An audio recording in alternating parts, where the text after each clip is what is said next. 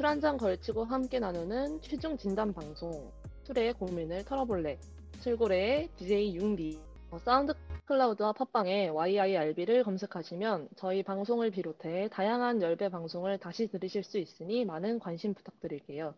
이번 학기부터는 유튜브 옆 라디오 채널에서도 들으실 수 있습니다. 어, 저작권 문제로 다시 듣기에서 제공하지 못하는 음악의 경우 사운드 클라우드에 선곡표를 올려두겠습니다. 네. 술의 고민을 털어볼래. 술고래는 1부는 술에 대한 정보와 이, 이야기를 나누는 술모래, 그리고 2부는 사연을 통해 받은 고민을 술에 말, 말아버리는 취중진담으로 구성되어 있습니다. 네, 그리고 술고래는 이제 4명의 DJ가 무려 4명이나 돌아가면서 방송 진행하는데요. 이번 회차에는 DJ 융디와 DJ 단디가 이렇게 지금 네, 목소리는 나오고 있지 않지만 융 디와 차링이 엄청나게 뒤에서 엄청난 힘을 써주고 있어요. 그래서 또 이렇게 어, 열배 또 오늘같이 많은 분들이 또 함께 해 주시는 분들이 흔치 않죠. 방송 환경이 좋지 않음에도 불구하고 와서 힘차게 시작을 할 수 있어요. 맞아요. 다들 오늘 많이 네, 실어주셔서. 지금 눈물 흘리면서. 눈물이 날라요. 살리팅 이름부터 파이팅 계속 우붕님, 빈빈님, 인겨디님까지 너무너무 맞아요. 저 이제 지금부터 1부 술 한 잔 시작하기 전에 노래 한 곡 먼저 듣고 네. 오시겠습니다. 네, 그럼 노래는 듣고 나서 아, 네, 일단은 들어보세요. 일단 들어보세요. 듣고 돌아올게요.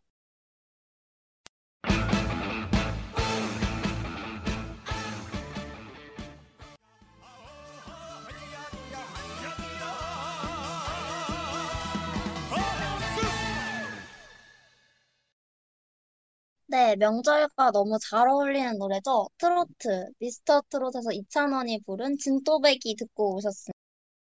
채팅창 아주 핫한데요. 제 선곡이 마음에 드시나 봐요. 아주 진또배기를 많이 계신데 너무 무서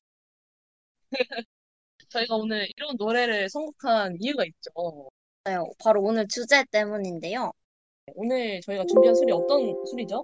바로 청주입니다. 네. 이제 명절에 제사상에 차례주로도 많이 차례주로 올리는 술인데요. 저희가 이제 명절이잖아요. 곧 맞아요, 추석을 맞아요. 맞이해서 이런 주제를 한번 선정해 네, 그래서 어, 저희 1부 순서에서 술 뭐래라는 아, 깜찍한 제목의 코너에서 이제 술에 대한 어, 이야기를 함께 먼저 나누고 저희가 직접 술도 마시고 이렇게 하면서 진행을 해보도록 할게요. 그럼 먼저 청주란 도대체 무엇인가? 청주란 어떤 술인가를 먼저 얘기를 드리려고 하는데 어, 물론 많은 분들이 알고 계시는 분 사실 접하기 네. 쉬운 술은 맞아요. 사실 저는 청주를 평소에 먹진 않아요.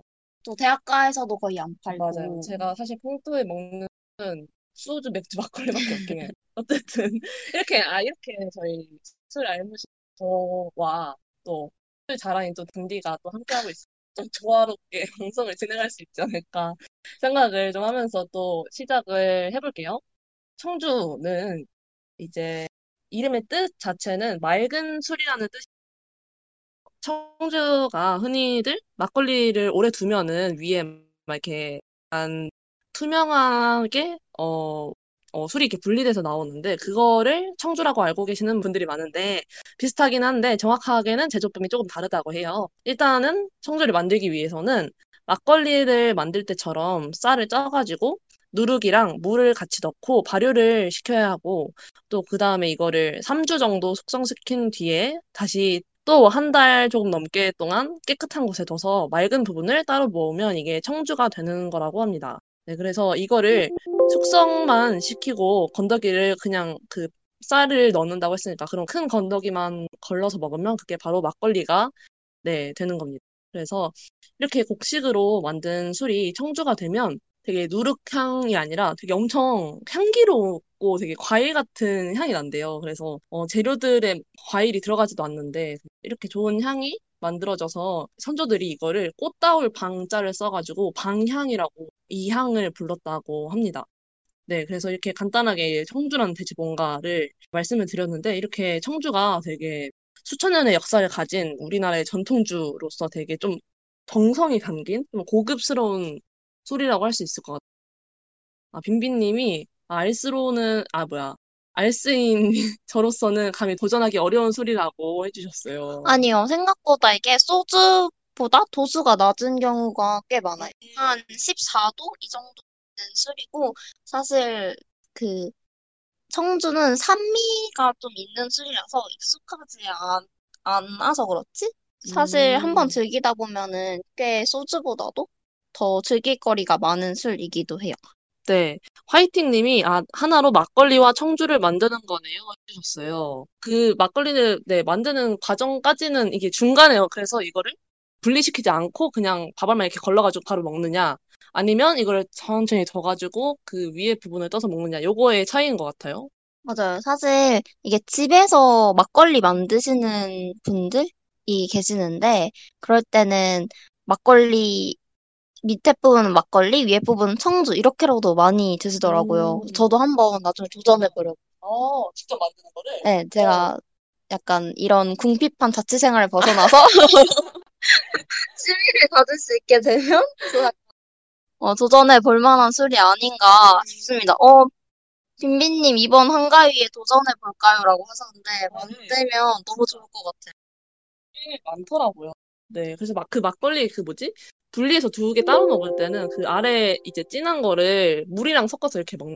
그렇게. 맞아. 음. 왜냐면 청주가 원래 제사 차례 때 올리려고 만드는 술이에요. 음. 그래서 원래는 집집마다 만드는 술이었다고 음. 해요. 그래서 그렇게 한번 만들어 보시면 정말 의미 깊은 차례를. 지내실 수 있을 것 음, 같아요. 그래서 어 이렇게 청주를 차례상에도 이렇게 올리, 올리고 이렇게 되게 정성이 담긴 술인데 저희가 이런 만약에 마트에 가서 청주를 산다 이러면은 되게 꼭 유의를 해야 되는 게 있는데 이 단순하게 라벨이 청주라고 써 있다고 해서 저희가 생각하는 그런 전통 청주가 아닐 수 있기 때문인데요. 어, 그, 만약에 그냥 종류가 청주 이렇게 되면은 사실 그게 전통 청주가 아니라 일본식 청주를 가리키는 거라고 해요. 그래서 또 일본식 청주와 어, 전통 청주와 뭐가 대체 다를까? 이거가 궁금하신 분들이 많으실 것 같은데, 어, 일본식 청주는 어, 누룩을 안 쓰고요. 아까는 제가 그 청주에 누룩, 어, 쌀, 물 이렇게 들어간다 했는데, 일본식 청주는 누룩을 안 써요. 그래서, 아니, 누룩을 안 쓰고 어떻게 발효를 시키냐, 이렇게 하실 수 있는데, 누룩 을 안 쓴, 직접은 쓰진 않지만, 거기서 나오는 그 수율 발효시키는 그런 균들이 있잖아요.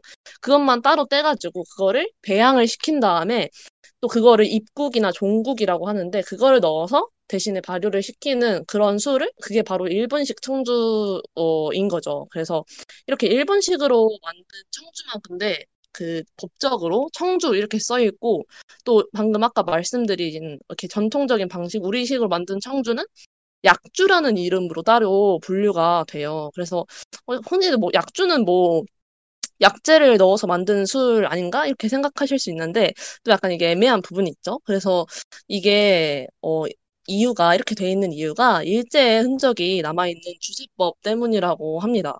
그래서 실제로 많은 판매처 같은 경우에서도 어, 전통주에 분류해 놓고 약주 탭에 들어가면 청주와 약주가 두 개가 혼용돼 있는 경우가 많아요. 그래서 우리나라에서 만들어진 술이지만 제조법에 따라 청주 라벨이 붙을 수도 있고 약주 라벨이 붙을 수도 있는데 지금은 약간 혼용해서 같이 약주 카테고리로 분류하는 편이에요. 네, 그래서 이게 왜 이렇게 됐냐 하면, 어, 일제강점기에 원래 그 전까지는 이제 우리나라에서는 어, 집집마다 아까 단디가 말한 것처럼 술을 만들어서 그거를 가양주, 집에서 만들어야 때 해서 가양주라고 해서 그렇게 술을 만들어 먹었는데 일제강점기에 이제 일제가 주세법을 만들어서 이제 술에 세금을 붙이는 그 법을 만들어서 이제 이런 것들을 막게 되었어요. 어, 이 청주라는 게 맑은 술이라고 아까 말씀을 드렸잖아요. 그래서 이게 우리나라에서도 맑은 술이라고 이름 붙인 술이 있는데 일본에서도 같은 이름을 가진 술이 있었어요. 그래서 근데 그 술이랑 우리 술이랑 이게 다른 거죠. 근데 일제 강점기 때니까 이제 일본 사람들이 이거를 어떻게 분류를 할 것인가 했는데 그래서 그냥 우리나라 청주를 약주라고 취급을 편입을 시켜버리고 그 일본식으로 만든 청주만 청주라고 이렇게 표기를 하도록 분류를 한 거예요. 그래서 분류 기준이 있는데 그게 일본식으로 만든 거는 청주, 그리고 우리식으로 만든 거는 약주 이렇게 분류가 되게 됐다고 해요. 그래서 어, 이렇게 우리의 전통 청주가 그때부터 청주라고 법적으로는 불리지 못하고 이름을 잃어버리게 됩니다. 그러면 일제강점기 끝나고 주세법을 개정하면 되는 거 아니냐 하는데 아직도 개정이 되지 않고 있어서 많은 사람들이 되게 어, 헷갈려하고 있다고 해요. 맞아요. 그리고 이런 구분에는 우리나라가 사실 술을 만들면서 술을 만드는 방식이 되게 다양해질 수도 있잖아요. 맞아요. 근데 주세법에 따라서 표기하는 건 순전히 성분을 가지고 표기하는 거기 때문에 내가 이런 술을 새로 만들어야겠다라고 해서 만들었는데 청주로 분류가 될 수도 있고 약주로 분류가 될 수도 있고 해서 조금 지금 많은 혼동이 있는 음. 편이에요. 그래서 전통주 카테고리에 그냥 이게 만들어진 차이가 다르구나, 넣어진 차이가 있구나라는 걸 인지하시면서 드시면 더 좋을 것 같아요. 사실 이게 들어갔다 안 들어갔다의 차이다 보니까 맛에도 사실 차이가 있거든요. 음. 그래서 그런 것도 구분해서 보시면 좋을 것 같아요. 뭐 우리나라는 뭐 청주 같은 고급 술이 없다 막 이런 분들도 계시고 뭐 일본식 청주를 전통 청주라고 알고 샀는데 일본식 청주여서 막 이거를 막 전통 청주를 올리려 했는데 일본식 청주를 올렸다 막 이런 분들도 계신데 그럼 이거를 어떻게 구분하면 좋을까 해서 이거를 구분하는 방법을 좀 간단하게 말씀을 드리려고 해요. 전통 청주는 일단 식품 유형이 살균 약주라고 분류가 되어 있는 경우가 많아요.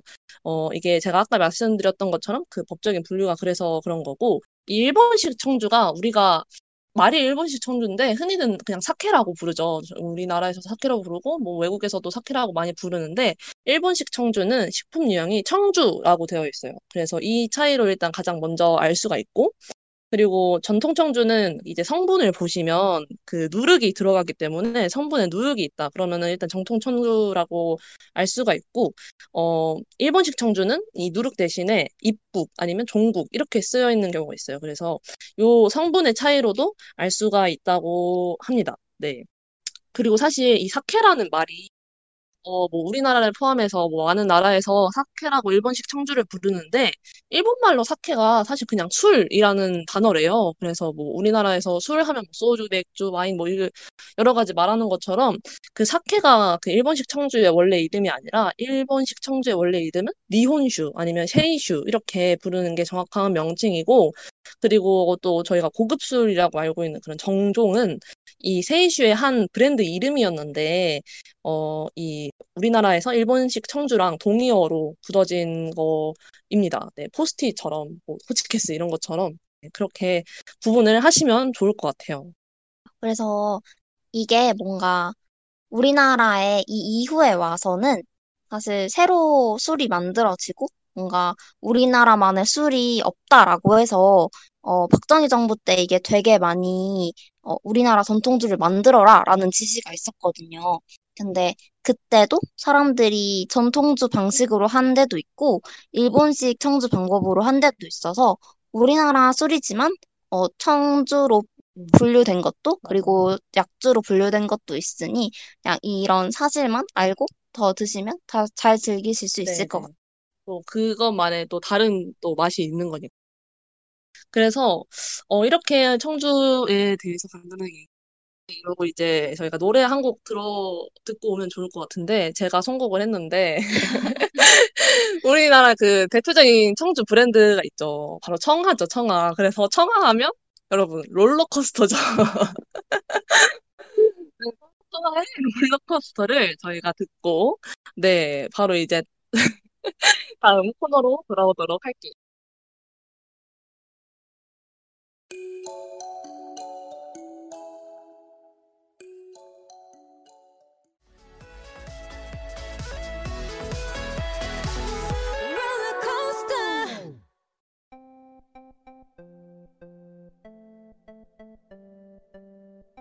네, 청하의 롤러코스터 듣고 오셨습니다. 어, 반응이 아주 뜨겁네요. 이 제 이 시원시원한 선곡에 대해서 하는 것 같다 빈민님이 해주셨고 또 술중정 술줄정님께서 또 선곡 센스에 취하고 갔는데 하, 과찬을 해주셨네요. 감사합니다. 아까 그가 아니라 청주 얘기하면서 어, 네. 정종을 술 종류 이름으로 아신 그 화이팅 님도 계시고 되게 어, 그래도 저희가 나- 제공해드린 정보가 나름대로 도움이 됐나 봐요. 너무 맞아요. 그리고 어, 살균 약주나 누룩이 있나 없나로 구분하면 되겠네요. 근데 바로 이번 코너에서 술들에 대해서 술의 브랜드에 대해서 천천히 훑어보면서 저희가 한번 확인해 보도록 하겠습니다. 직접 확인을 해야 돼요. 그것이 바로 진정한 방송. 네, 그래서 저희가 술도 몇 잔, 몇 종류를 사왔어요. 네. 그래서 다들 한 잔씩 준비해서 드시면 더 재밌는 방송 즐기실 수 있다는 거 네. 말씀드리고 가겠습니다. 네, 오해를 방지하기 위해서 이거 절대 저희가 술을 마시고 싶어서 산 게 아니라 고퀄리티의 방송을 위해서 정말 여러분들에게 생생한 느낌을 전해드리기 위해서 이렇게 술을 준비한 거니까 오해를 말아주셨으면 좋겠어요. 맞아요. 일단 저희가 술 추천부터 드리도록 한번 할게요. 일단 대중적으로 차례주로 쓰는 술이 뭐 있냐 하면 가장 대표, 대표적인 건 백화수복이에요. 백화수복은 구분상 청주로 분류가 되는데 어, 오래 살면서 길이 복을 누리리라 완전 차례주를 겨냥하면서 만든 술이고요. 그리고 공격적인 차례주 마케팅. 차례주 하면 이거다. 랑 이게 롯데칠성이 지금 청주로 가지고 있기 때문에 마트 점유율도 그렇고 부동의 시장 1위를 음. 달리고 있는 차례주입니다. 어, 그리고 이게 사실 롯데칠성이라서 일본식 제조법을 따른 청주인 거 아니야? 라고 할 수도 있겠지만 두산 주류, 대양 양조까지 70년이 넘은 청주예요. 그리고 어, 그래서 지금 가장 많이 쓰이기도 하는데, 사실 저희가 앞서서 청주랑 약주를 구분해 드린 것처럼, 어, 어떻게 차례주인데, 청, 음, 청주로 네. 구분된 걸 쓰냐라고 하시는 분들이 있어서, 좀 꺼려 하시는 분들도 있으세요. 그래서 네. 그럴 때 쓰는 술이 뭐냐?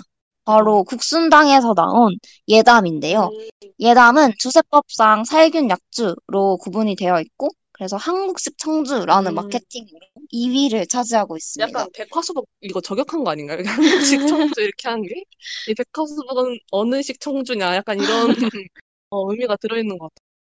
맞아요. 근데 두 가지 맛 차이를 살짝 설명해 드리자면, 백화수복은 약간 산미랑 단맛이 덜한 느낌이 들고, 음, 확실히 예담을 먹으면 첫맛이랑 끝맛 차이도 확실히 느낄 수 있고, 그리고 단맛이 어, 백화수복보다는 확실히 더 느껴졌던 것 음, 같아요. 네. 그래서 한번 이번에 내려가셔서 차례를 지내실 수도 안 지내실 수도 있지만, 네. 그 한번 어떤 술을 우리 아, 상에 네. 올리는지 한번 확인해 보셔도 좋을 것 같아요. 그러면은 저희 어, 네. 아, 계속 어 뭐야. 다들 다, 가- 다 같이 마시고 싶으시다고 막 말씀해 주시고 있는데 화이팅님이 랜선으로 배달이 되면 좋겠어요. 아, 아쉽지만 저희 술 기운을 배달시켜 드리겠습니다.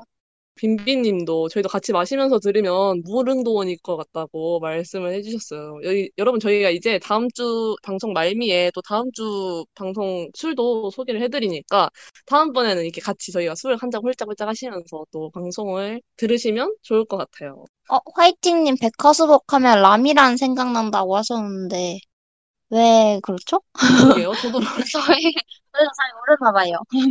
한번 알려주시면 그 다음으로는 술집에서도 시킬 수 있고 그리고 편의점, 마트에서도 대중적으로 어, 마실 수 있는 청주를 가져왔는데요. 바로 청하. 음. 오늘 오늘 방금 들으신 그 롤러코스터의 네. 주인공이자 네. 청아, 술 청아의 모델이기도 한 청아죠. 그래서 청아랑 그 다음으로 좀 익숙해진 술이 어, 네. 백세주일 것 같아요. 아, 라미란이 백화수복 광고하지 않았나요? 오, 그렇군요. 잘, 네, 백화수복 광고까지 보셨네요. 멋져요. 백화수복이 요즘에 광고가 다 이렇게 네, 광고들이 다 맞춤형으로 광고가 되잖아요. 약간 이 화이팅님이 제가 보기엔 약간 술에 있으신 분이 아닐까 약간 이렇게 생각이 듭니다. 네, 일단 저희가 대중적인 청주로 그래서 청아랑 백세주를 들고 왔는데 이 두 가지의 주세법상 분류가 조금 달라요. 그래서 저희가 두 병을 직접 사와봤습니다. 네. 그래서 뒤에 적혀 있는 성분을 읽어드리려고 해요. 저희가 이거 마시고 싶어서 한 게 아니라 성분 읽어드리려고 거듭. 강조를. 거듭.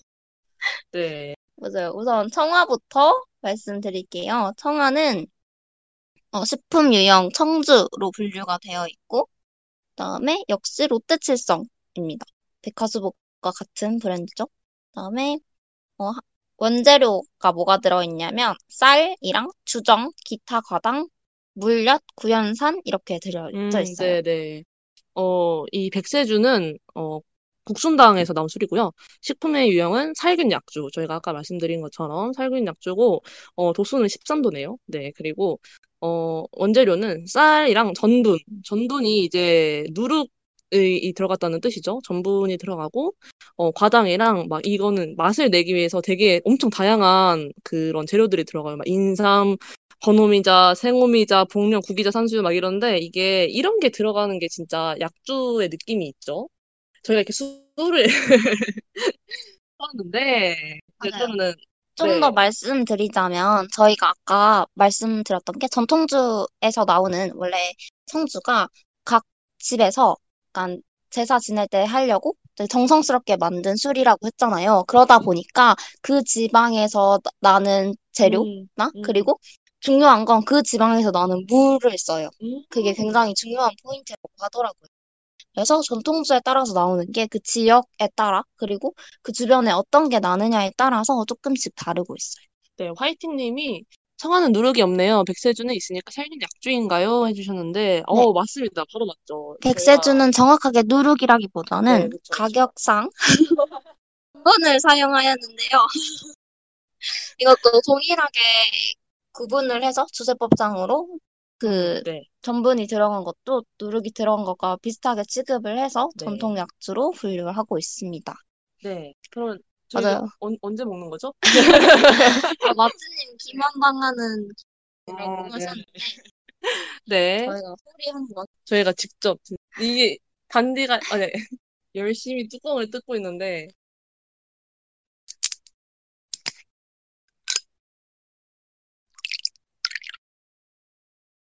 여러분 혹시 소리 들리시나요?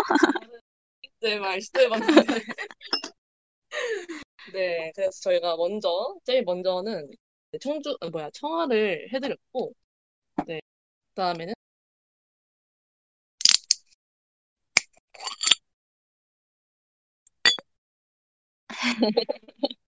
다들 반응이 핫한데? 자, 이렇게 저희 두 잔을 따라봤습니다. 처음 따른 게 청아였고, 두 번째로 따른 게 백세주인데, 어, 저희가 또 맛평가를 안 해볼 수 없으니까, 네, 한번 그쵸 그쵸. 시음을 해볼게요, 여러분. 아, 근데 단디가 먼저 어. 시작하시겠어요? 단디가 지금 이제 청아를 먼저 하시고 전 네, 백세주를. 음, 음, 오, 일단 네, 네, 평가부터 할까요? 아, 아니다. 네, 둘다 음. 마셔보고. 네, 둘 다 한번 마시. 네. 아유. 음. 아니, 화이팅님이 DJ분들 유독 신이 나신 것 같은데 착각인가요? 해주셔서 저희 지금 엄청 진지해요.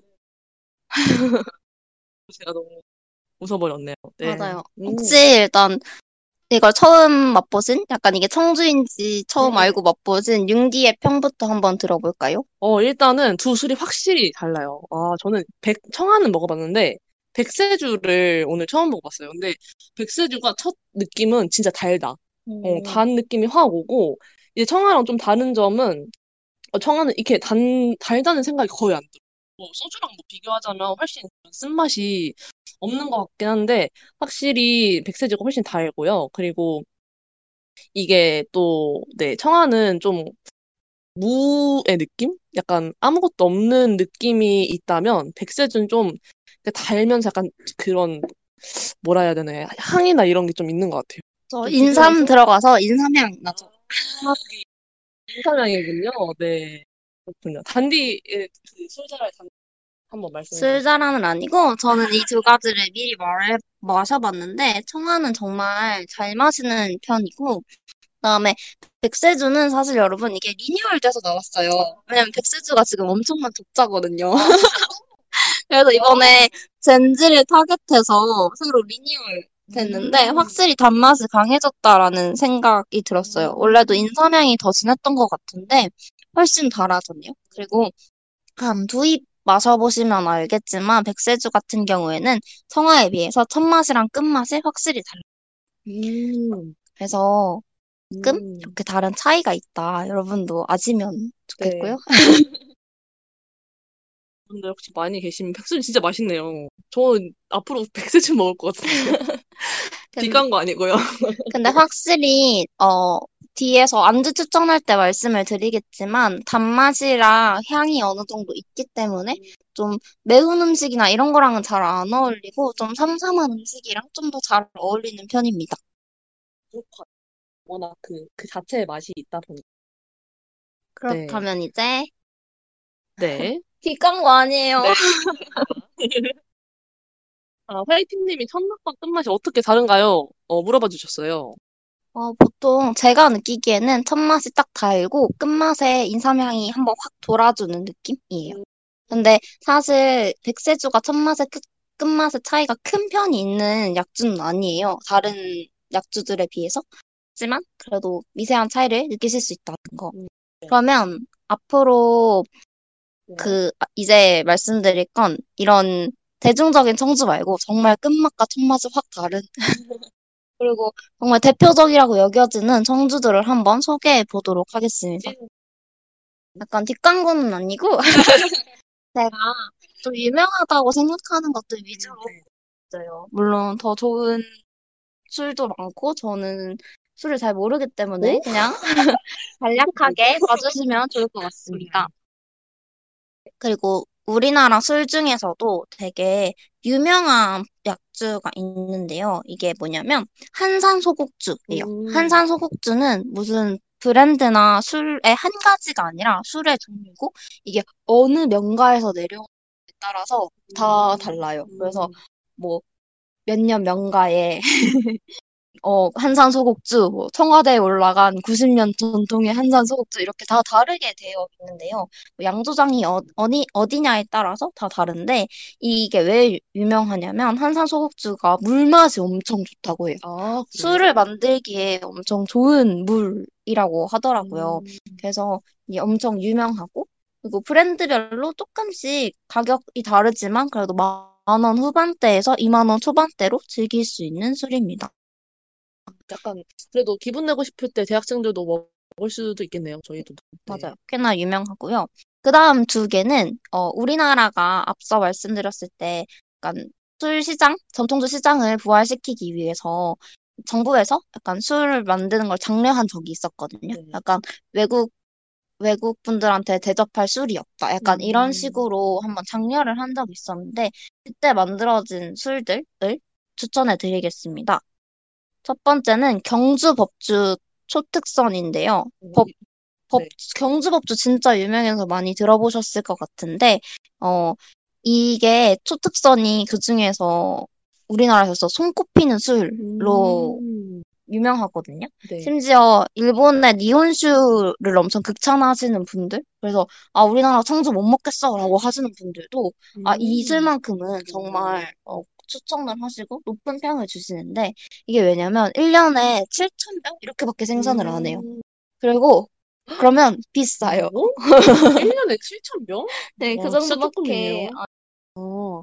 아니, 저 이거 한산소곡주, 이거 전에 찾아봐서 들었는데, 이거 안진뱅이 술이라고 사람들이 막 부른다고. 너무, 어, 맛있어가지고 먹다 보면은 못 일어난다고 해가지고 안진뱅이 술이라고 한대요. 네. 경주법주 초, 초특, 초특선은 저도 아직 못 먹어봤거든요. 왜냐면 이게 한 잔에, 한 잔은 아니고 조그만 병에 8만 원이에요.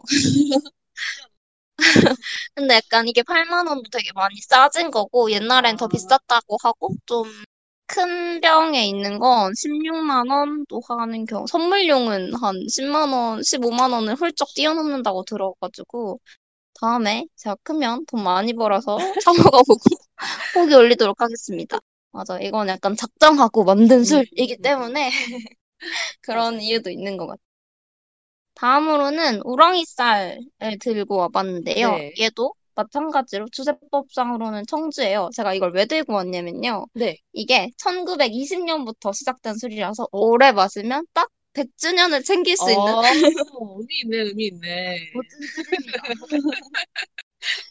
그렇기 때문에 100주년을 기념해보고 싶은 분들 음. 좀 추천드립니다. 그리고 저희가 다음으로 가져온 건 좀 제가 지역별로 청주가 되게 많이 유명하다라고 했잖아요. 그래서 네. 어, 술 앞에 자기 지역이 붙어오는 경우가 있는데 그 중에서 제가 먹어본 술 중에 괜찮았던 제주 오메 기 술을 음. 가져왔는데요. 네. 제주 오메 기 술은 어떻냐면 제주 오메기 떡을 빚어서 술로 만든 거예요. 그러니까 오. 확실히 그 일본식 청주가 될 수 없겠죠. 음, 왜냐면 다른 것들이 들어가게 되니까 음. 만든 거고 첫 맛이 쌉쌀하고 좀 은은한 과실향이 나는 술인데요. 음. 저희가 이 술만큼은 한번 가져와 봤어요. 아이고. 저, 또 청아 백술주만으로 끝나면 또 저희가 술 방송을 할 수가 없고, 나름의 좀- 차별화를 하기 위해서 또 야심차게 가져와 봤습니다. 맞아요. 저희가 좀 비싸서 미니어처로 들고 왔는데요. 이게 지금 휴대폰보다 조금 작아요, 사이즈가. 다, 단디가 그 성분 한번 읊어 맞아요. 이게 성분은 유형은 살균 약주고요. 그 다음에 원재료는 백미, 입국, 차조, 누룩 정확하게 들어가 있죠? 네. 효모, 감초, 조리대 등등이 들어가 음, 있습니다. 네. 확실히 누룩이 또 여기 써 있네요. 여기 전분이라고 안 써 있고. 맞아요. 이거는 전분을 안 할 만큼 가격대가 있기 때문이죠. 네, 그래서 좀- 이게 사실 크기가 제일 작은데 가장 비쌌어요. 그 깨소금님이 오메기 떡을 넣은 술 너무 궁금해요. 해서 저희가 한번 마셔보고 아, 네. 평가 들려드리겠습니다. 그리고 네. 화이팅님 10월에 제주도 갈 일 있는데 가야겠어요. 꼭 추천드립니다. 괜찮거든요. 그래서 또 한번 술을 잠시만요. 술 까는 중.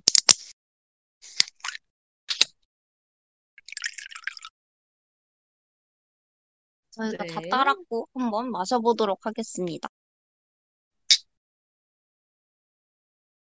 음, 아, 진짜 다르다. 이게 어떻게 종류가 이렇게 같다고 하는데 이렇게 다르지? 엄청 또 다르다.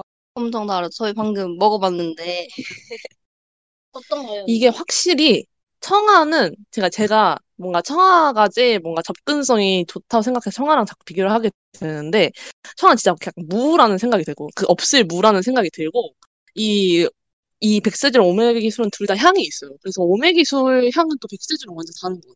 그리고 일단은 단맛이 백세주보다 좀 덜하고 백세주는 확실히 약간 그왜 뭐 자몽의 이슬까지는 아니지만 약간 좀 그런 만큼 약간 달다는 느낌이 확 있는데 이건 약간 달콤하긴 한데 막 엄청 그 단 게 확 오진 않아요. 그래가지고 좀 은은하게 단 느낌인 것 같아요. 어, 확실히 차조랑 조리대가 들어가고 감초가 들어간 맛이어서 약간 쌉쌀한 맛도 조금 돌고 단맛이 확실히 음. 덜한 편이죠. 근데 이게 잘 느껴야 되는 게 향이 굉장히 중요한 것 같아요. 맞아요. 이게 정말 왜 과일을 넣지 않았는데도 우리 선조들이 꽃향이 난다고 음, 맞아요, 광향이라고 맞아요. 불렀는지 확실히 알 수 있는 술이죠. 그 제가 그 술을 머시- 마시면서 한 번도 맡아보지 못한, 한 번도 겪어보지 못한 그런 향인 것 같아요. 맞아. 제가 아까 이게 음. 끝맛이랑 선맛이 좀 많이 다르다고 했는데 한 번 더 먹어보고 음, 약간 저는 첫 맛은 진짜 그 약간 뭔가 약간 곡식의 맛이 조금 나는 것 같고 그 향이 좀 나는 것 같고 끝맛은 좀 되게 가벼운 느낌인 것 같아요. 저는 되게 음, 네, 그렇네요.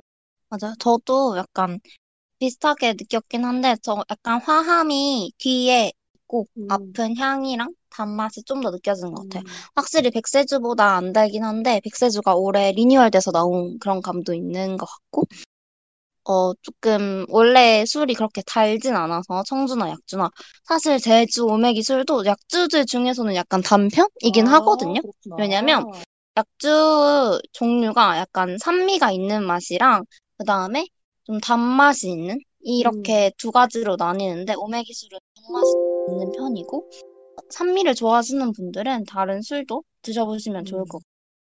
어, 화이팅님이 끝맛이 가벼운 술이 좋아요. 많이 많이 먹을 수 있거든요.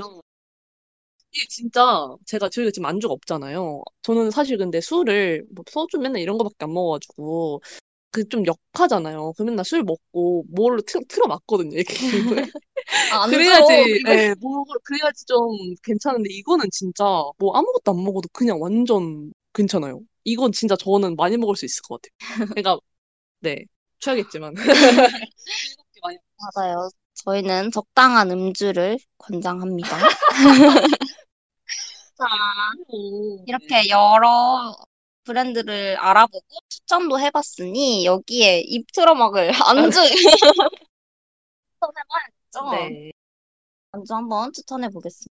보통 이게 차례주라고 했잖아요. 그러니까 제사 음식과 보통 먹게 돼요. 그러다 음. 보니 제사 음식뿐만 아니라 웬만한 한식이랑 다 잘 어울려요. 근데 아까 말씀드렸듯이 청주는 청주랑 약주는 그 탁주 막걸리에 비해서는 본연의 맛과 향이 은은하게 두드러지는 편이에요. 음. 막걸리는 약간 좀 무거운 감이 있다면 약간 가볍기도 해서 그래서 양념이 강하거나 자극적인 음식과는 별로 추천을 드리지 않고 약간 기름기도 엄청난 기름기보다는 약간 육전처럼 음, 음. 이런 담백한 부위에 하는 어, 음. 전을 추천드립니다. 그리고 고기도 돼지고기보다는 소고기랑 훨씬 더 잘 어울리고요. 특히 우둔살에 드시면 정말 괜찮답니다. 그리고 회랑도 잘 어울리는데요. 아시죠? 그래서 청아가 회랑 같이 먹는 술로 엄청 많이 나오잖아요. 그리고 청주가 어, 비린 향을 잘 잡아줘서 요리에 많이 쓰기도 하듯이 약간 회나 건어물 안주로 같이 먹었을 때 정말 좋고 아까 말씀드린 안진뱅이 술 음, 네. 있잖아요. 한산 소곡주 같은 경우에는 건어물이랑 같이 음. 앉아서 계속 먹었다고 하더라고요. 이런 식으로 추천 한번 해봤습니다. 그러면 이런 술 우리 주변에서 어디서 먹을 수 있는지 네, 한번 좀. 알아봐야겠다. 근데 저희가 이 맛있는 이 술집을 어, 찾아서 또 여러분 저희가 이제 잘 갈 수 있는 그래도 접근성이 좋다 생각하는 신촌을 기준으로 저희가 한번 찾아봐서 추천을 드리려고 하거든요. 단디가 소개해 주시겠어요? 맞아요. 그 전에 비싼 술은 비싼 안주와 잘 어울리는군요. 그래서 아 슬픈데 이게 이게 슬픈데 좀 맞는 말인 게 저희가 이번에 사준 술집도 가격대가 좀 있는 술집이긴 해요. 여러분 저희 돈 많이 봅시다. 맞아요. 저희가 추천해드릴 술집은 산울림 1992라는 술집인데요. 굉장히 유명해요. 웨이팅도 길고 되게 유명한 술집인데 한번 말씀드리려고 합니다. 이게 전통주 200가지 이상을 보유한 술집인데요. 사실 우리 주변에 전통주를 파는 술집은 대부분 탁주, 막걸리를 파는 경우가 굉장히 많아요. 근데 여기는 일반 술집에서도 접하기 어려운 어, 청주, 약주, 그다음에 증류소주, 한국 와인 이런 거 모두 가지고 있어요. 그래서 정말 보물 같은 음. 술집이라고 생각을 해요. 이게 사실 저희 집에서 얼마 안 걸려서 더 좋아하기도 하는데요. 경의선 숲길에서 홍대로 가는 길 사이에 위치해 있습니다. 근데 번화가랑은 거리가 좀 있죠. 그래도 웨이팅도 있고 진짜 엄청 인기가 좋던 네. 집이에요. 그리고 시간 제한도 있어요. 술집인데 사람이 꽉 차 있을 때는 2시간 안에 두 시간 안에 쉽지 않다. 여기 그 산울림 소극장 근처에 있는 거예요. 맞아요. 그래서 산울림인 것도 있는 것 네. 같기 때문에 여러분 위치 숙지하시고 근데 전 항, 항상 2시간 넘겨서까지 있었던 것 같아요. 오. 왜냐면 사람이 많이 없으면 그래도 되는 거 같아요. 저는 사실 집이랑 가깝다 보니까 터덜터덜 그냥 아, 마실래? 하고 이렇게 가거든요.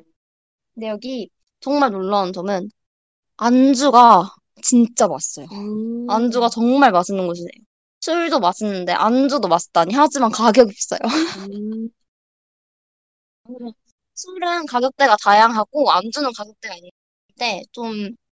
비싸게 생각되는 전통주도 이달의 할인이라는 코너가 있어서 그 거기에 있는 술을 마시면 할인된 가격으로 마실 수 있고 전통주별로 정말 메뉴판에 설명이 하나하나 상세하게 써져 있어요. 이게 이달의 할인이 중요한 게 왜 전통주에 대해서 막 그렇게 엄청 막 지식이 빠삭하지 않으신 분들은 되게 고, 오히려, 오히려 종류가 많은 고르기가 어렵잖아요. 분들은 어, 이달의 할인 해서 드시면 좋을 것 같아요. 맞아요. 제가 그리고 술집에서 정말 중요하게 생각하는 건데, 약간 그 브랜드 술을 시키면 그 브랜드 술잔이 나와야 한다는 강박관념을 갖고 있거든요. 여기는 그 전통주가 200가스나 되는데도 술에 따라서 맞추면 잔이 다 달라요. 음, 그래서 네. 그게 너무 좋더라고요. 그 진짜요? 이술 시키면 이 잔 주고 저 술 시키면 저 잔 주고 눈물 나요, 진짜. 와, 너무 좋다 이러면서. 아, 거기 일하시는 분들은 다 그걸 외우고 계시는 알바분들. 맞아. 알바는 힘들 것 같아요. 맞아요. 그래서 저 제가 여기서 제주 오메기 술을 마셔봐서 오늘도 여기서 구매를 했고요. 아까 말씀드린 유명한 청주도 전부 이곳에서 맛볼 수 음. 있으니 추천드립니다. 어, 여기 많이 가보신 것 같은데. 빈빈, 어, 또 가, 빈빈님도 가보신 것 같고. 아, 빈빈님을 부르셨나요, 단디가? 제가 부른 것 같은데. 집 근처라서 부른 것도 있지만 정말 좋았잖아요? 빈빈? 빈빈? 어, 근데 여기, 그러니까 바로 알바에 이입하는 융디. 아, 다들 다 떠오르, 떠오르지 않나요? 아니, 나만 그런가? 제가 이, 이 INFP라서. 기승전 MBTI, 네. 아, 돌고래님 오셨네요. 네. 방송 언제까지냐 물어보셨는데, 저희는 12시까지를 넘겨서 할 것 같아요. 네, 저희가 앞에 delay가 조금 있어가지고, 네. 그래서. 일 돌고래님 끝까지 봐주세요. 저 여기 또 좋은 점이 뭐냐면 1인 sampler라는 게 있어요. 네. 그래서 유명한 청주들을 한 잔씩 총 3잔 만 원에 음. 마실 수 있는데 이것도 되게 합리적인 네. 어 합리적인 가격이라고 가격이죠. 생각해요. 네. 꼭 한번 드셔보셨으면 좋겠습니다. 여기서 또 안주 추천 한번 가겠습니다. 아이고. 제가 이, 그? 단디가 이거를 추천하겠다고 딱 했을 때 그 메뉴에 가장 먼저 보이는 게 너무 마음에 들더라고요. 전 육사시미가 딱 보이는데 이 집 된 집이다. 이러면서 아, 너무 가보고 싶더라고요. 그래서. 맞아요. 그리고 육사시미가 부담스럽다면 육전도 음, 어, 있거든요. 네. 그래서 저도 그 두 개를 가장 추천을 음. 하는데요. 사실 회가 청주랑 굉장히 잘 어울리기도 하고 적당한 기름기에 그리고 육전에 들어가는 건 그러니까 담백한 거 아시죠? 그 정말 딱 잘 어. 어울리거든요. 그래서 그걸 추천합니다. 그리고 음, 지금 눈빛에 사랑이 아주. 그리고 이 집 가실 때 저한테 어, 어울리는 주종별 안주 물어보시면 제가 아주 멋진 답변? 거의 거의 안주는 거의 다 먹어본 것 엄청난 단거리시고. 이거 가, 가면은 단디 입는 거 아니에요? 아니에요, 아니에요. 저도 그렇게 잘 가지 못해요. 약간 여기 음, 각 잡고 돈 있을 때 가야 되거든요. 맘 먹고 가는 월초에 갈 수 있어요. 그래서 월말에 좀 힘들어요. 아, 네. 그럼 저희, 어, 이렇게 벌써 이렇게 술 얘기를 하다 보니까 또 한 시간이 후딱 가버렸는데, 네. 또 노래 하나 듣고 올까요? 맞아요. 저희 2부가 취중진담인 거 아시죠? 네, 여러분 네, 잊지 않으셨죠? 저희 2부 어. 남았어요. 맞아요. 내가 사연 방송이다 보니까 약간 감성을 좀 더 더해볼까 해요. 청주의 그런 어 선맛과 끝맛 그리고 사연에 잘 어울리는 노래 하나 준비해봤습니다. 다들 듣고 2부에서 만나요.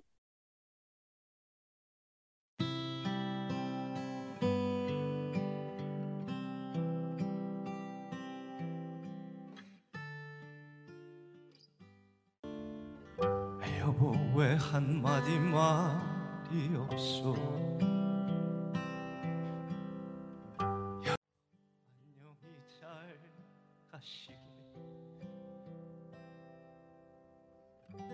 여보 안녕히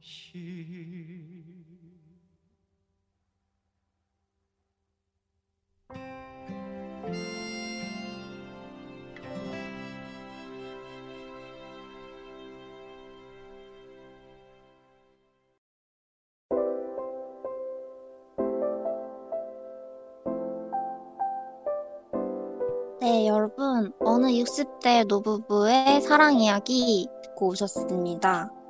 다들 2부 취중진담 들을 준비 되셨나요? 네. 저희가 이걸 위해 빌드업을 한번 해봤는데요. 2부 취중진담 이제 시작하겠습니다. 이번 회차의 고민 상담 주제는 추석 고민이었는데요. 여러 사연이 들어왔습니다. 저희가 네. 사연 하나씩 읽어드리면서 저희 생각과 그리고 추천하는 술, 그리고 선곡까지 한번 해보도록 하겠습니다. 어, 첫 번째 사연입니다. 걱정 인형님이 보내주신 사연이에요. 안녕하세요, 술고래. 추석만 되면 찾아오는 고민이 있어 함께 나누려고 합니다. 추석이면 오랜만에 친척들이 다 같이 모이잖아요. 근데 제가 친척들이랑 별로 친하지 않아서 너무 어색해요. 사촌들이랑 어렸을 때는 치고받고 놀기도 했는데 사실 잘 기억이 안 나지만 사실 자아가 생길 무렵부터 급격하게 어색해져서 이제는 좀 많이 어색한 사이가 되었어요. 할머니 댁에 매년 모이는데 저녁 식사 이외에는 할 일이 없는 저희는 작은 방에서 각자 할 일을 하거나 휴대폰을 하면서 어색하게 얼른 집에 돌아가기를 기다려요. 저는 사촌들이랑 좀 더 가깝게 지내고 싶은데 아예 모르는 사람이랑 친해지는 것보다 약간 서먹해진 사람이랑 다시 가까워지는 게 어려운 법이잖아요. 제가 내성적인 성격이기도 하고 어떻게 대화를 시작해야 될지도 모르겠고 함께 있는 동안 정적이 흐르는 게 너무 어색해서 이것 때문에 명절이 다가오는 게 걱정될 정도예요. 저도 인터넷에 돌아다니는 그 단체티 맞춰서 사촌이랑 친척들이랑 놀러 가는 사람들처럼 사촌들과 친해지고 싶은데 어떻게 하면 좋을까요? 라고 보내주셨어요. 네. 네, 걱정 인형님 사연 들어봤습니다. 맞아요. 정말 이런 어색해지는 일 되게 많이 생기는 것 같아요. 윤기는 어떠세요? 저도 사실 그 사촌들이랑 약간 좀 어색한 사이이긴 하거든요. 늘 좀 약간 막 마음 한켠에 갖고 있는 고민이기도 해요. 또 사촌들이랑 되게 잘 지내는 여기 써주신 것처럼 단체티 입고 놀러 가시는 분들 많잖아요. 가끔 종종 올라오는데 좀 부럽기도 한데 저는 일단은 추석 가면은 저도 약간 이렇게 정적인 편인 편이죠. 이제 약간 옛날에는 그 방이 어쨌든 집 저희는 크는데 방은 안 크니까 옛날에는 저희가 몸이 작아가지고 방이 그렇게 좁거나 이렇게 되게 어색하게 느껴지지 않았는데 저희 다 이제 다 어른들이 막 좁은 방에 이렇게 있으니까 좀 약간 좀 예전과는 다른 느낌이 있죠. 좀 어색하기도 하고. 맞아요. 이게 정말 저희가 커가면서 과정에서 겪을 수 있는 일인 것 같아요. 그리고 고등학교 때 저는 빈틈이 생기는 것도 되게 큰 것 같은데, 고등학교 때 보면 이제 네네. 공부를 한다고 음. 한몇 년 동안 잘 참석을 하지 않게 되거든요. 음, 그래서 맞아요. 조금 이런 부분이 다 부각이 되지 않나 싶어요. 근데 사실 이렇게 저는 그래도 조금 가깝게 지낸다고 생각하는 편인데도 이렇게 음. 단체 티 맞춰서 더 놀러 가는 건 상당히 좀 어려운 일인 것 같아요. 생각보다 사촌들이랑 친해지려면 사실 필연적으로 부모님 도움이 필요한 것 음. 같긴 해요. 아니면 저는 은근슬쩍 가족놀이에 껴보는 것도 좋은 방법? 음, 이라고 생각해요. 같은? 아, 아, 나는- 물놀이가 아니, 아, 아, 화투 생각했는데. 아, 둘 다 좋은 놀이죠. 맞아요. 맞아요, 맞아요. 네, 저녁 식사 하고 나서 술을 조금 마시고 나면 저희 집은 이제 추석놀이가 약간 한창 벌어지거든요. 그럴 때 약간 우리도 이제 해보지 않을까 약간 살짝 껴보기도 하고 약간 룰도 서로 음. 가르쳐주고 이런 시간이 있으면 좋은 것 같아요. 뭔가 그럼 사실 처음부터 진지한 대화를 하기는 어렵잖아요. 그러다 보니까 약간 매개가 되는 매개체들이 있으면 좋지 않을까라는 생각이 들어요. 아니, 저도 이거 사연 보고, 그, 저는 보드게임 생각했거든요. 근데 이 화투가 저희식 보드게임이잖아요.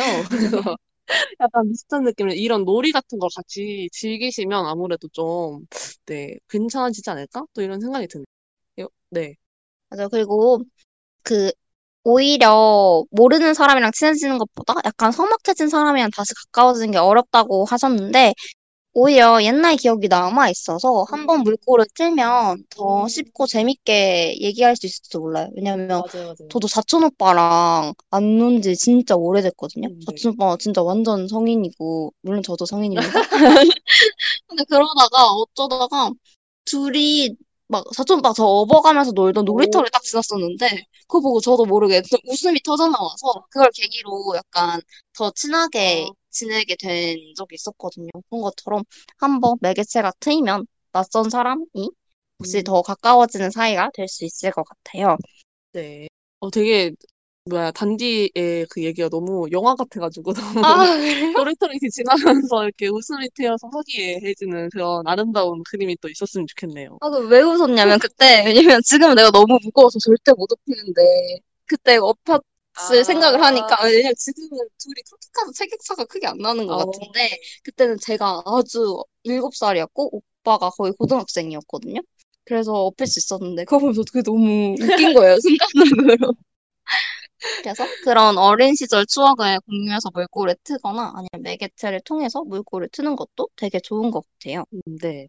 어, 그래서, 어, 노래로는, 어, 낯선 사람들의 낯선 사람들이라는 노래를, 어, 그, 신청을 해주셨어요. 이, 정말 그, 사촌들이 약간 낯설게 느껴지는.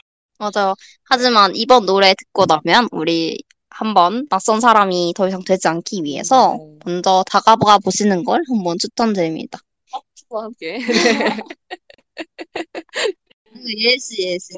네, 그럼 노래 듣고 오겠습니다.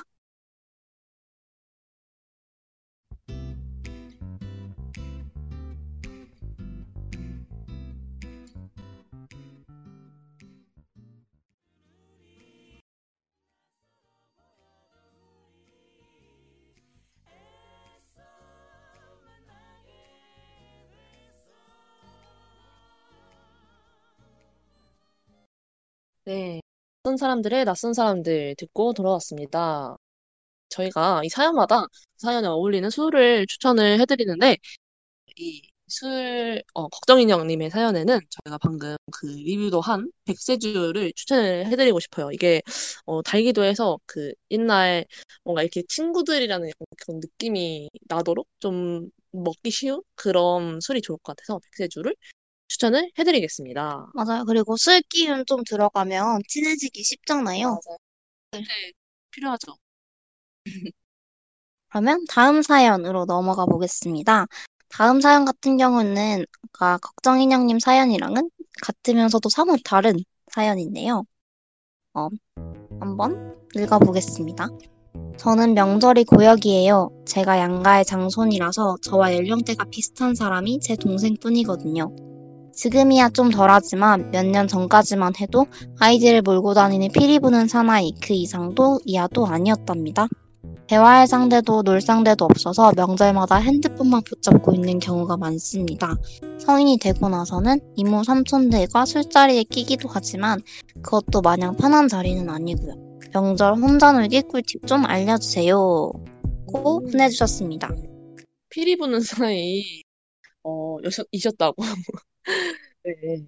저도 아주 어릴 땐 그랬었어요. 아, 진짜요? 약간- 전, 약간 저희 집이 저희 언니를 기점으로 아래랑 위가 크게 한 7살 폭이 있고 네네. 그랬었는데 언니는 아주 어린 아- 아기들을 케어하고 저는 네. 제 밑에 한 살 어린, 두 살 어린, 세 살 어린 애들을 와 끌고 다니면서 음, 걔네 진을 빼서 재우는 그런 담당이 됐어요. 저는 약간 막내였어요. 그래가지고 약간 이런 고충을 잘 모르기는 합니다. 성인이 되고 나서 약간 혼자 놀기는 진짜 필요한 꿀팁인 맞아요. 것 같아요. 맞아요, 맞아요. 이거는 명절뿐만 아니라 뭐 언제든 혼자 놀기에 하나 있으면은 좀 즐겁죠. 저는 이게 언제 필요하냐고 생각하냐면요. 약간 사실 가서도 좋지만 가는 길이 진짜 지루하잖아요. 네, 맞아요. 그때 혼자 놀 수 있어야 돼요. 아, 아, 맞습니다. 맞습니다. 그 이동하는 시간이 못 나. 그러니까. 혼자 놀기 꿀팁은 음. 어떤 게 있을까요, 인디? 어, 글쎄요. 혼자 놀기. 저는 사실 혼자 놀 때 아무래도 저는 그 영상 많이 보고 그냥 약간 그런 게 제일 많고 좀 접근하기 쉬운 것 같기는 하거든요. 음, 네. 저는 아예 어떤 편이냐면 아예 잠을 자버리는 편이에요. 아, 현명하네요. 어, 잠을 왜 자냐면 이 명절 직전에 저를 몰아붙여서 뭔가를 엄청 해요. 그 다음에 왜냐면 자면 피곤해서 자나 보다 싶거든요. 근데 약간 폰 보고 있으면 약간 좀 뭐라고 할 수- 무슨 잔소리를 듣거나 왜 안 어울리지? 약간 아니면 다른 사람들 분위기를 어색하게 만들 수 있어서 아예 일을 막 해버리고 그날 밤새 막 놀거나 뭐 뭐 좋아하는 거 왕창 보고 그날 아예 자버리는 아, 그런 전략을 채택하고 있습니다. 오, 네. 요즘 아. 혼자 놀기 어몽어스 카트라이더를 한다고 하셨는데 저는 어몽어스랑 카트라이더를 추석 전에 막 해버리고 아, 추석에는 자는 음, 다음에. 맞아요. 그래서 아마 약간 취미가 정주행하기 이런 것도 아, 있어서 네네. 게임 챕터 1부터 막 끝내기 이런 거 하고 추석 땐 자고 음, 이렇게 하거든요. 혹시 괜찮다면 저의 팁도 한번 활용해 보시는 거 어떨까요? 음, 네, 맞아요. 아무래도, 어, 그 명절 때는 아무래도 보는 눈이 많으니까, 또 게임이나 또 영상이나 이런 거 보면 좀안 좋게 보시는 분들이 많을 수도 있겠네요. 한 소리 들을 수도 있고. 아, 쟤 정말 피곤했나 보다. 이러면서 어색함을 빠져나갈 수 있는 음. 방법이 될 수도 있을 것 같아요. 그럼 여기서 한번 술 추천 네. 해드리겠습니다. 네. 맞아요. 아주 좋은 방법이라고 해주셨는데, 이렇게 잠들 때 사실 좋은 것도 술이 있거든요. 아. 술 마시면 잠 잘 오니까. 시간이 그렇게 후딱 가요. 맞아요. 네. 그러니까 좀 보는 일 많아서 큰 술은 어려울 것 같고, 아까 저희가 마셨던 제주 우메기 술이 미니로 80ml짜리를 팔아요. 맞아요. 그거를 한세 잔이면 끝나거든요. 가기 전에 세 잔을 홀짝홀짝 마시고 바로 꿀잠 자보는 거 어떨까요? 네, 가셔야죠. 휴대폰만 작거든요. 맞아요. 신청곡 레스키미 듣고 오겠습니다.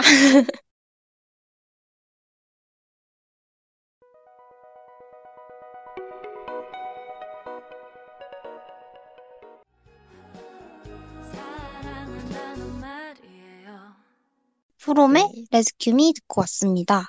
네. 네, 다음 사연. 네, 그대로 또 소개를 해드릴게요. 다음 사연은 초콜릿 무스님의 사연입니다. 안녕하세요. 저는 어릴 때부터 가족들이랑 여행을 많이 다녔어요. 그런데 제가 고등학교를 다니고 수능을 준비하면서부터 여행을 못 가게 됐었어요. 그러다가 대학에 들어오니 아빠께서 명절마다 가족 여행을 계획하셔서 대학에 오고는 두 번 정도 빼고 다 명절에 여행을 갔던 것 같아요. 그치만 요즘은 여행을 갈 수가 없잖아요. 날씨는 선선해졌고 추석이 온 게 물씬 느껴지는데 저는 한국에만 있으니까 너무 여행이 가고 싶어요. 매년 다른 곳을 찾아 떠나던 시기가 다가오니까 그때 기억이 계속 나나 봐요. 그래서 이번 추석에 집에서도 여행 분위기를 내고 싶은데 혹시 추천해 주실 방법이 있으신가요? 아니면 코시국이 끝난 뒤에 가볼 여행지 추천해 주세요. 라고 보내주셨어요. 맞아요. 요즘 정말 여행을 못 가는 게 코로나 때문에 정말 슬픈 일이죠. 저도 대학에 들어오고 나서 거의 매 방학마다 여행을 갔었거든요. 어. 근데 최근에 못 가게 돼서 너무 슬펐어요. 왜냐면 제가 완전 원대한 꿈으로 마, 막학기를 맞이해서 네. 시베리아 횡단열차를 가려고 준비 중이었거든요. 근데 코로나 때문에 못 가게 됐어요. 음. 돈도 다 모아놨는데 그래서 너무 슬프지만 아. 다음으로 미루고 있답니다. 혹시 코로나 때문에 여행 못 가는 거에 대해서 어떻게 생각하세요, 잉디? 사실 저는 어, 어, 저도 약간 코로나를 피할 수가 없었죠. 왜냐면 저도 1학기에 그 교환학생을 가 있었는데 두 달 만에 다시 돌아갔거든요. 그래서 뭐 여행 계획도 다 없어졌고 그리고 환불도 못 받았고 그랬는데 또 뭐 근데 저는 원래 자체가 제가 원래 그렇게 막 여행을 엄청 자주 가거나 가고 싶어 하거나 그런 사람이 아니기는 해가지고 왜냐면 저는 아이 성향이기 때문에 그래가지고 또 막 막, 아, 미치겠어, 이런 정도는 아니지만, 주변에서 워낙 그렇게 여행을 못 가서 정말 아쉬워하시는 분들이 많더라고요. 정말, 그래서 막 그런 거 있잖아요. 그 비행기 요즘에 타가지고 안 내리고 그냥 이렇게 돌고 오는 그런 비행기도 있다고 하고, 네, 좀 그런 식으로 또, 네, 많이 나오고 그러는 것 같아요. 어, 그 저는 이 사연 듣고 제가 지금 하고 있는 것들을 좀 음. 추천해보면 어떨까 생각이 들었어요. 제 추천은 두 가지인데요. 첫 번째는 여행의 의미를 한번 찾아보는 거예요. 제가 사실 대학에 와서 그 초콜릿 무스님은 아빠께서 가족여행 계획하셔서 다녀오셨다고 했잖아요. 네. 저는 뭔가 의무감에 가게 되더라고요. 지금이 아니면 갈 수 없지 않을까? 내가 사회생활을 하면서도 이렇게 시간을 많이 낼 수 있을까? 이런 생각을 하면서 의무적으로 여행을 간다고 생각했고, 내가 아직 여행을 다니는 이유를 못 찾았다고 생각을 했었어요. 근데 이번에 여행을 쉬면서 생각을 해보니까, 나한테 여행이 어떤 의미였는지, 내가 여행이 없어서 얼마나 불편함을 겪고 있는지, 이게 진짜 내가 생각했던 여행의 의미가 아닌지, 이런 생각을 하게 됐거든요. 저는 뭔가 기다리는 묘미였구나, 나한테 여행은. 음, 아니면 정말 내가 다른 것을 할 수 있게 해주는 원동력이었구나. 이런 생각을 하게 되더라고요. 그래서 여기에 대해 진지하게 고민을 해보시는 것도 추천드려요. 그리고 이게 다 끝나셨다면? 여행 의미가 끝났다면 이제 새로운 여행지를 찾아야 되잖아요. 근데 그, 그때 제가 추천드리는 건 1인치의 장벽을 넘어보는 거예요. 1인치의 장. 그쵸. 1인치의 장벽은 그 기생충 감독님의 그 네네. 영화 수상소감에서 나온 거였죠. 음. 1인치의 장벽, 그러니까 자막의 장벽만 뛰어넘으면 아, 다른 영화들을 많이, 다른 나라의 영화들을 많이 즐길 수 있다. 음. 컨텐츠를 많이 즐길 수 있다. 이런 의미였는데, 그런 것처럼 전 제가 가고 싶은, 여행하고 싶은 나라의 컨텐츠를 엄청 많이 그 찾아봤었어요. 네. 그래서 지금은 어디 가고 싶냐면 대만이 너무 가고 싶어요. 최근에 대만 드라마를 엄청 보고 있거든요. 음. 그래서 아 약간 어떤 느낌이 있냐면 아 나 저기 가봤었는데 라는 느낌도 있고 어 나 저긴 안 가봤는데 가보고 싶다 이런 생각을 하게 되거든요. 요즘엔 대만 드라마 상견니 엄청 빠져 있어서 음, 음. 막간 홍보하고 아, 네. 갑니다. 그래서 맞아요. 타이난 가고 싶다는 생각이 많아졌어요. 그래서 다른 나라의 그 콘텐츠를 보면서 아, 여기 가고 싶다라는 음. 생각을 이렇게 리스트를 한번 더 써놓고 꼼꼼하게 여행 계획을 준비해 보는 것도 좋은 것 같아요. 네, 어, 너무 좋은 방법인 것 같아요. 화이티 님도, 오, 가고 싶은 곳에 드라마를 찾는 것도 방법이네요. 어, 대만 또 가고 싶어요. 저도 이렇게 해주셨어요. 어, 되게, 되게, 뭐랄까, 이 콘텐츠를 즐기는 재미도 있고, 또 거기 안에 있는 또 장소를 보는 재미도 있어가지고 약간 또 더블의 재미가 될 것 같네요. 네. 또, 네, 이렇게 고민에 또 저희가 추를 또 추천을 해드리면 좋을 것 같은데, 이번에 제가 하나 추천을 해드리고 싶어요. 그래서, 어, 그, 저희가 지역마다 또 청주가 있다고 했잖아요. 김포에 공항이 있잖아요. 그래서 김포에서 나는 예주라는 술을 추천을 해드리고 싶습니다. 이렇게 그 드라마도 찾아보시고, 이렇게 김, 공항의 기운을 받아서, 네, 또, 김포도 국제공항이니까, 네. 이제 그 술을 같이 곁들이시면서 또 여행 기분을 내보시면 좋을 것 같아요. 네, 그러면은, 어, 네, 신청곡 듣고 돌아올까요? 신청곡은 볼빨, 아니, 네, 볼빨간 사춘기의 여행 듣고 돌아올게요.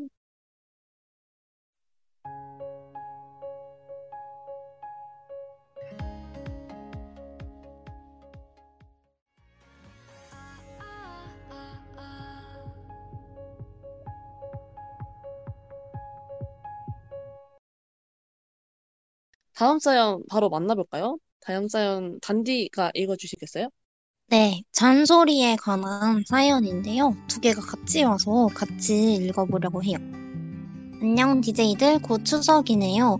연휴 전날인데 늦게까지 방송하는 DJ분들 고생이에요. 사연 보내고 열심히 듣겠습니다. 제 고민은 바로 흔하디 흔한 명절 주제 잔소리예요. 저는 잔소리고 뭐고 그런 고민을 해본 적이 없이 20년을 사, 20몇 년을 살아온 축복받은 사람 중 하나였어요. 그런데 얼마 전 할머니를 뵈러 오랜만에 할머니 댁에 갔는데 할머니가 이런저런 얘기를 하시는 게 아니겠어요? 살을 빼야 한다. 운동을 해라. 졸업은 언제 하냐? 졸업 이후에 직장 생활은 어떻게 할 것이고 사촌들의 직장 생활이 이렇고 저렇고 그래서 걱정이 되신다는 얘기도 하시고요. 여자니까 서울대 안 가고 연대 가기 잘했다. 평범하게 사는데 서울대 안 가길 잘했다. 이런 말씀도 하셨어요. 전 평범하게 안 살 거예요, 할머니. 라고 말하, 말하고 싶었지만, 네네 하면서 웃다가 왔어요. 고학년으로 올라갔으니까 자연스러운 일일까요? 우리 집만은 이러지 않을 거라고 생각했는데, 할머니 댁을 나오면서 어깨가 무거워졌었어요. 그런데 또 추석이네요. 혹시 DJ분들은 추석날 잔소리를 들으시면 어떻게 대처하시나요? 사이가 좋은 편이기 때문에 예상한 만큼 단호하게 대처하고 싶지는 않은데 혹시 꿀팁 있으신가요? 라는 사연도 왔고요. 그리고 더불어서 이번 추석은 코로나 때문에 못 만나러 가지만 어, 추석 때 친척들 만나면 살쪘네, 예뻐졌네, 아가씨 같네, 결혼해야겠네 이런 소리가 듣는 게 스트레스이다라는 사연도 둘 다 추석 네, 잔소리에 맞아요. 대한 사연이 있어요. 또 잔소리, 추석 하면 잔소리가 또 빠질 수가 없죠. 이게 또 만병의 근원인데, 추석 잔소리가. 저는 이 잔소리가 원래 저도 이 그 사연 보내주신 분이랑 비슷하게 그 잔소리에 대한 별로 그런 고민이나 그런 걸 안 하고 살았었거든요. 그 전까지는. 근데 정말 한 5, 6년 사이에 제가 뭐 또 성인이 되고 약간 이러면서 좀 이 적어주신 이렇게 막 살 빼야 된다, 뭐, 너 요즘에 공부는 열심히 하니? 약간 이런 식으로 뭐 커서 뭐 할 거니? 뭐 이런 식으로 말씀 많이 하시더라고요. 어, 그래가지고 저는 저 진짜 저도 할머니 할아버지 너무 사랑하고 막 그런데 저한테 갑자기 살을 막 왜 안 빼냐고 그렇게 하시니까 너무 당황스러운 거예요, 저도. 그래가지고 아 이걸 처음에 어떻게 해야 될까? 처음에는 약간 얼버무렸는데 약간 지금은 아 그래서 내가 살을 안 빼면 싫으냐고 약간 이런 식으로 좀 약간 그러니까 말투를 막 싸우자는 말투로 하지 않고 좀 약간 애교를 조금 섞어서 저도 나름 손녀니까 그렇게 말을 하는 편이에요. 저는 뭐 이 사연자분께서도 사이가 좋아서 이제 의상할 일이 없으면 좋겠다고 하셨는데 또 이렇게 저희 할머니처럼 저도 이렇게 사이가 좋으니까 그럴 땐 약간 그런 식으로 말하는 편이고 아니고 약간 좀 먼 친척분이 이렇게 갑자기 훅 들어오실 때가 있잖아요. 그럴 때는 저는 요 근데 그런 분들은 대부분 좀 나이가 저는 뭐 그 약간 그 할머니 이 정도는 아니고 약간 그냥 어른 어른분들 이 정도이신 분들이 많아져 많으셔가지고 저는 그런 때는 그냥 거의 아 요즘에는 그렇게 말하면은 약간 요즘은 사회가 달라졌다 약간 이런 식으로 좀 말을 하는 편이고 사실은 저는 엄마 찬스를 좀 써가지고 엄마한테 아 근데 나 그 분이 그렇게 말하시는 거 좀 그래서 그냥 차라리 그냥 엄마가 좀 엄마는 엄마니까 이렇게 말하는 게 말해주면 안 되겠냐 하면은 엄마가 또 말을 해주고 또 그런 면도 있- 그런 적도 있었어요. 단디는 어떻게 또 해결법이 있으신가요? 해결법이라기보다 저는 이게 잔소리가 사실 두 가지 분류라는 걸 우리 너무 잘 알잖아요.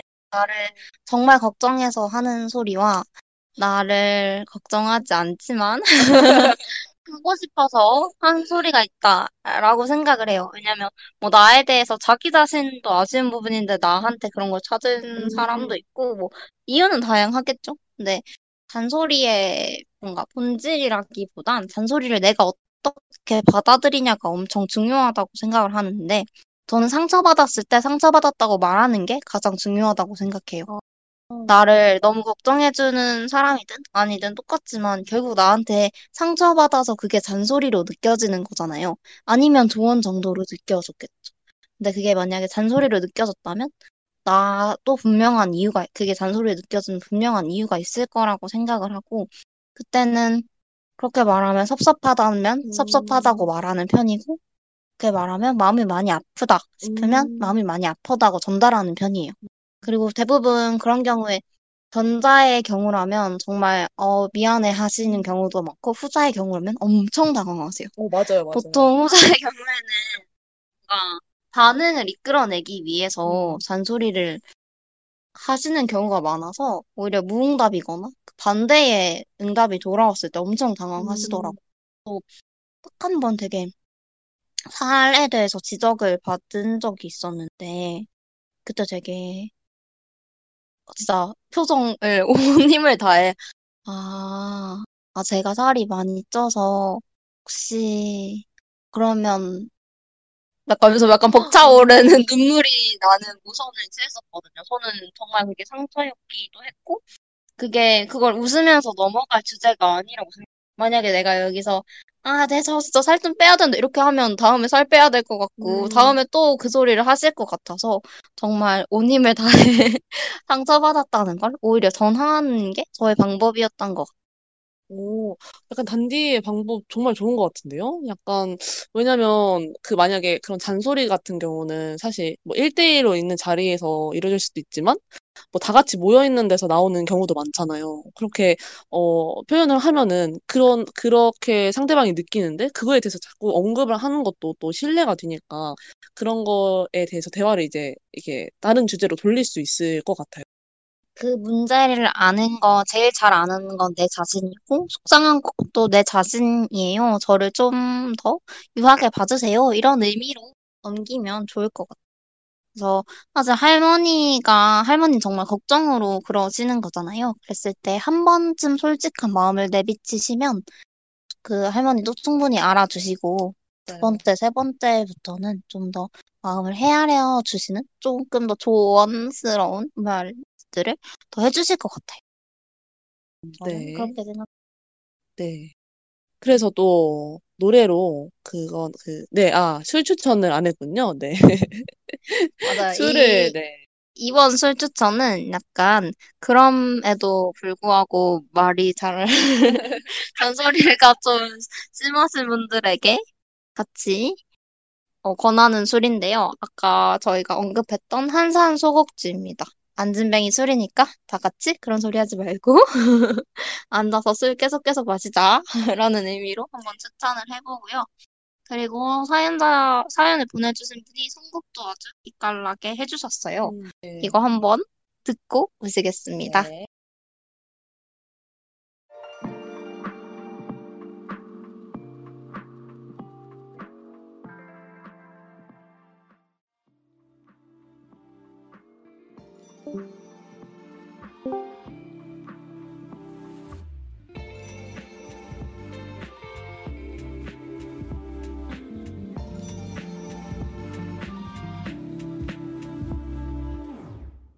그건 아마 우리의 잘못은 아닐 거야. 듣고 왔습니다.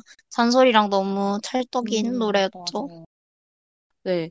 어, 그 노래 나가는 동안 똘비 친구님께서 그 한산소곡주가 그분인 고향의 술이라고 하시면서 어, 아버지가 선물로 오늘 또 받으셨다고 하시네요. 근데 이게 한산소곡주가 막걸리보다 숙취가 세다고 하네요. 오. 저는 조금 아니었어요. 진짜 아니었. 네, 저는 오히려 조금 덜 하더라고요. 왜, 왜? 음. 안주 탓인 것 같기도 해요. 음. 안주를 좀 덜 먹으면 저는 숙취가 많이 없는 편이라 막걸리를 마시면 전 먹어서 아, 항상 불쾌하거든요. 네. 오늘 또그 사연들까지 다 최종 진담까지 만나봤고, 저희 이제 또 이렇게 아쉽게도 방송 마무리할 시간이 됐어요. 또 아예 처음에 또 음향 문제부터 이렇게 지금까지 이렇게 정신없이 지나간 것 같은데, 단디 오늘 방송 어떠셨어요? 저 이렇게 늦게 방송하는 게 처음인데 어, 다들 이렇게 많이 봐주실 줄 몰랐어요. 정말 좋았습니다. 그리고 어, 술을 마시면서 방송을 하면 진행이 좀 괜찮을까 싶었는데 다행히도 ASMR 많이 좋아해 주셔서 음. 그것도 너무 좋았고 고민도 저의 짧은 식견으로 열심히 준비해봤는데 다들 고민에 대한 해답 잘 얻- 얻어가셨으면 좋겠습니다. 용기는 어떠셨나요? 아, 네. 저는 이번 방송 저도 준비하면서, 아, 저는 사연이 안 들어올까 봐 사실은 고민 진짜 많이 했는데, 사연을 진짜 많이 보내주셔서 너무너무 감사했고, 또 그 단디가 말했던 것처럼 이렇게 많이들 찾아주셔서 너무 감사했습니다. 저희 다음 주에도 꼭 와주실 거죠, 여러분? 저희 다 기억하고 있으니까 숫자 기억했거든요. 여러분의, 사실 닉네임도 기억했지만 닉네임은 바뀔 수 있기 때문에, 네. 다음 주에도 꼭 와주셨으면 좋겠네요. 맞아요. 그럼 저희 다음 주 주제 어떤 거죠? 네, 저희 다음 주 주제는 저희가 이제 10월 6일에 다음 주 방송을 하게 되는데 또 3일 뒤인 그 방송 날 3일 뒤 10월 9일이 한글날이잖아요. 그래서 또 한글날 특집, 한글날 기념으로 해가지고 막걸리를 주제로 방송을 해보려고 합니다. 시중 진담에서는 말과 글에 관련된 고민을 나눠볼 테니까 사연 많이 많이 써주세요. 네. 그러면은 이제 어, 마무리 어떻게 해볼까요? 네. 오늘 어, 술에 어, 여러분들이 다 가지셨던 고민들이 다 저희 털어졌기를 바라면서 방송 마무리 하겠습니다. 네, 술의 고민을 털어볼래 술고래 DJ 단디 융디였습니다. 마무리 노래로는 서울에 계실 분들이 많으실 것 같아서 송가인의 소- 소- 서울의 달 들면서 마무리하겠습니다. 감사합니다. 감사해요, 여러분. 추석 잘 보내세요.